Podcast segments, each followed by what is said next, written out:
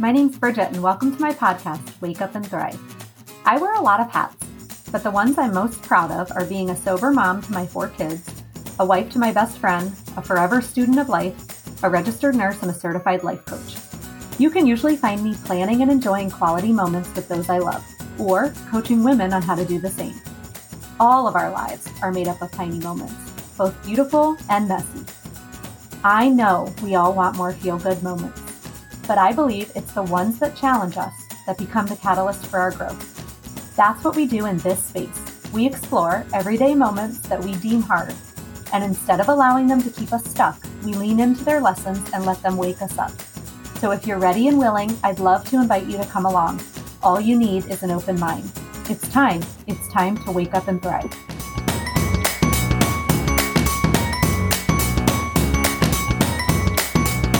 Hi, happy Monday. Welcome back to Wake Up and Thrive. My name is Bridget and I am your host. And I thought it was necessary to introduce myself because if you have been around here for a while, maybe you've noticed that Wake Up and Thrive got a little bit of a facelift.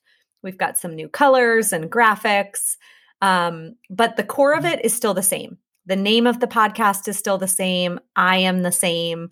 Um, I have rebranded and renamed my business, Find Her Wild Coaching. And if you're wondering kind of where that came from, you can go back and listen to the story of my tattoo. Um, that was sort of what sparked the inspiration for this name. Um, and as I was really thinking about my journey and then the clients that I work with, how do I help them? Who are they? What do I help them do? And the truth is, I work with women through all different wakes of their life, walks through their life. Some of them are moms, some of them are retired, um, some of them are young and single. But what they all have is this desire for more, this desire to really, truly fall in love with the life that they've prayed and wished for and created. And so many of us are walking around not doing that, not experiencing that. And what I really, really believe is what we talk about on this podcast all the time and it's it's the mission of my business going forward. It's this idea that you don't need to do more. You don't need to change more of what's on the outside. You really have to go inside and wake up. You have to wake up parts of yourself that maybe you've forgotten that you've um, been avoiding that you were told are too much or not enough. All of these parts of ourselves these add to you living a life of fulfillment and a life that you love. So if you are listening to this and you're on the other side of it and you're like, for the most part, I have a really good life, but there's just there's just aspects of my life that I'm not happy with that I know can be better and more and is this really all that there is? If these are questions that you're asking yourself, you are in the right place. You are absolutely in the right place because that was me for years. And I can truly, truly sit here today and say, I have never been more content and in love with my life than I am right now. And this is a huge testament to the tools that we talk about here. Um, and, and a big testament to the tools we're going to continue to talk about in this episode right now. So, if you tuned in last week, I started to talk about shame, and as I as I talked about it, um, I realized it was a lot bigger. than one episode. So I broke it up into two episodes. And today is this part two of shame, where we're really going to look at um, how do you work with your shame. And I'm giving you guys all the secrets because this is exactly what I do in with my one-on-one clients. This is what I do with them when we are looking at shame. Um, and like I said in last week's episode, or if I didn't say it, I'm going to say it now. Um, shame is a really hard emotion to work with, but it is one of the key emotions to wake you up. It is one of the biggest um, avenues. If you have the courage to look at your shame story and what's what's underneath it and why you're showing up the way that you're showing up, if you have the courage to do that, you guys, on the other side of it is so much gold, so much fruitfulness, so much fulfillment in your life because you'll start to really see these parts of yourself that you once hated or thought were terrible right? And i'm going to share a little bit of my story continued in this episode but um, my hope is that you will walk away from this episode and from all the all the episodes to come with this newfound compassion for who you are and how you show up in this world because it's good. It's really good. I really believe that. And i just believe the more that we can look at these parts with compassion the more that we can actually intentionally, intentionally and consciously change what's not serving us anymore. So, that's my introduction um, to my new brand, my business, and then this reminder that you, you can still come to this fo- podcast to continue to find tools to wake up so that you can truly live a life that you love um, where you're really thriving. So let's jump into it. Let's jump into how do you treat shame? So, how do we work with shame? How do we work with it in our own life? How do I work with it as a coach? Um, and this is something I learned in my most recent coaching program, Elementum. And it's called this biography, biology, and mask. That's really how we, we need to address shame. And so the first part of it is understanding the biography that this person, that you, if you're working with your own shame, have really created about, about yourself. Like, what is the belief? What is the shameful belief? What have you been telling yourself and believing that that is creating um, an experience of separateness from other people? And a lot of times, if you're not sure what it is, you can look to your triggers to track down your shame. Right. And I'll give you a quick example. When I was a young mom, I remember um, I, I, lived in Iowa at the time. And I remember if my mom, my sister at the time didn't have kids, but if they would say anything, like offer a suggestion about my parenting, I would freaking rage. I mean, usually when you have shame, you're either shutting down, right? Or you're attacking. It's one or the other. It's the shame blame you can go into shame blame or you can go into shame shutdown. And for me, it was blame. Like I would be like, what do you, you don't even know. Like you don't even have kids. Like, how dare you? Mom, you were a terrible mom. Right. And that was my response to it because it was really triggering to me. But underneath that, had I known these tools, I was drinking a lot as a young mom.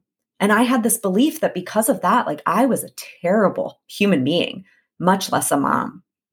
And it wasn't until I started to clean that up that those comments, like I really got to take them, take what I wanted and leave the rest. I got to appreciate the feedback and not make it mean anything about me.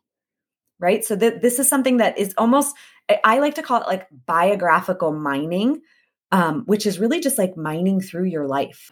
I like to take my clients through this mining exercise um, in the early stages of when we work together because for me, for example, just taking this friendship situation, uh, as I did this exercise, I was able to see that this was not just about these current women in my adult life. This was a pattern and a belief that was formed way back when I was in elementary school that I'm not chosen, I'm not accepted by female friendships. And so I actually brought that belief into so many of my friendships in the in adult life until I was able to really look at that and heal that specifically. So instead of taking my focus and focusing on them and those friendships, I was able to really look inward and understand, first of all, where this belief came from and do the healing work around that. And that is where I got freedom from this wound that I had carried for years and years and years. It started with understanding this mining, this biographical story, this where did this belief come from? So the second step is we're going to call it biology. So the first step is biography, which is really look at those stories, where they came from, um, just so that you can look back on your life with so much compassion of, of course, right? Like in my case, of course, as a 37 year old woman, I feel not chosen by other women in my life. There's nothing wrong with me. I'm not a terrible human being or a dramatic person, like I was called in fact, I have this shame story that started when I was really, really young, right? So the first step really helps you un- unpack that and come to the table with compassion. The second step is our biology. So when you're believing the story above that you that you discovered in step number 1, how does it actually occur in your body? What does it feel like? What does it look like? And how does it move or constrict? This is a really important and crucial step to healing the shame. You can't just look at the story because it literally lives in the tissues of your body. So I know for me, um, when, once I recognized the story and could recognize when I was sort of going into that response, um, I started to notice how my body reacted. It was very hard for me to look these women in the eyes. Um, and, you know, of course, that came off like I was being mean But truly, what it was is it was my body sort of constricting around that shame. So, as I went in and did a somatic session with um, one of my fellow coaches, she helped me really like feel the shame in my body, feel it, express it, but then also kind of open up my body. And that was a really impactful step for me. And if you're like, I don't understand why this is helpful, the reason it's helpful is because when I see those women in my present day world, that story doesn't get triggered because I've addressed it not just in the mind, but I've addressed it on the tissue level. Um, so yeah, I mean, I can see them now out, and I don't, I don't feel this triggering response that I was dealing with for such a long time. Um, and again, the coolest part about this work is that I didn't have to have a conversation with them. They didn't have to change anything they were doing. They didn't have to understand my side of the story. They I just needed to understand my story. I needed to understand where the story started from and how it showed up in my body. So that's a really, really crucial step. The third and final step, um, it's called mask, right? Like looking at the mask or the identity that was created based on the story and to sort of overcompensate or cover or protect yourself from the shame. So, again, in this step, where we're really looking at like how do you present to the world? And usually the mask is the reason people come to me. So they notice the mask. Like for example maybe you are stuck in achievement mode. Like you're constantly go go go do do do until you get to burnout. And you don't know where this came from. You don't know why you're like this. And you this pattern is just not working for you. A lot of times as we sort of peel back the layers we can uncover that there's a story of shame. So we start with the biography then we go into the biology. How does it really present in your in your body? And let's go in and release that and now let's look at the mask because it, it, it, becomes so much easier to shift the mask or the identity once we understand with compassion and with support um, why and how this kind of came to be. So I hope that makes sense. Um, so, yes, again, an example that you guys might be familiar with is um, you know, again, having to overwork or overperform in order to get that love and connection that you want. So that becomes your driving force because, like we talked about in the very beginning, love, belonging, connection, it's a basic human need. For me, mine looked a little bit different. So when we're talking about these friendships, one thing that I had created or developed, instead of just saying out loud, Hey guys, I know you're not meaning to. I'm just feeling really left out or I'm not feeling chosen I didn't have, first of all, I didn't know what was going on. Second of all, I didn't have the coping tools to really verbalize that and communicate that, much less process it in my own body. So, what I would do is withdraw and get really, really quiet. And the unfortunate part is with these women, it was looked at as dramatic and manipulative and all that, all that, whatever. Um, and I can totally actually see that. I can understand why that was their experience and their perspective. For me, as I did this experience, in my family, when I would be really upset or really emotional, again, I didn't have the tools back then to communicate it or express it in a healthy way, but I would just get really quiet and I would withdraw and go up in my room. And again, as I did this biography, um, mining exercise that I walk my clients through, I remembered experiences where my mom and dad would then come up and see if I was okay. And so for me as a little kid, it was like, okay, if you withdraw and get really, really quiet, they actually come to you and you get that love and connection that you're seeking. So whenever I was in a situation where I felt not accepted, not chosen, not even acknowledged, that was my go to for years, you guys. Um, and again, that was just a mask or an identity that I took on in order to get this need. And so once I understood that, I, first of all, I had so much freaking compassion for me and for the way that I showed up in those in those friendships. Um, but I also was able to shift it. I was able to shift it again, not just on a mind level, but in a body level. And it has given me so much freedom. Um, yeah, I mean, I'll have to do a whole nother episode on friendships and what I really learned. But this was my shame story. And it was really, really, really pivotal for my growth journey to heal this. So I'm I'm really hoping you guys can take how I described shame and really look at your own life and your own story and maybe the struggles you're dealing with and ask yourself, could this be shame? Right? Because a lot of times we do label it disappointment or sadness, but underneath it, it's a like you know i'm disappointed in so and so or i'm i'm sad that so and so did this. But underneath that it's really a shame story about you. Like you have this belief that you're not enough and this other person or this other situation is just bringing that up. So looking at your biography looking at those stories where they came from with compassion looking at your biology inside your body how does shame how does your body hold the shame? Because you have to work with that as well.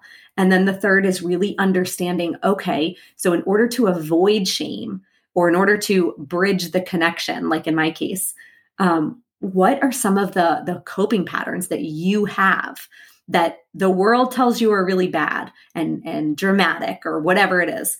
But can you see it with with compassionate eyes? Can you see it for what it is? It was trying to protect you. It was trying to um, avoid the separation that shame can bring um, so, yeah, so that you could have the connection that we all need, we all desire.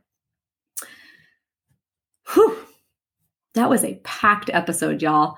And I really, really hope that you guys took something um, from both what shame is and then how do you work with it.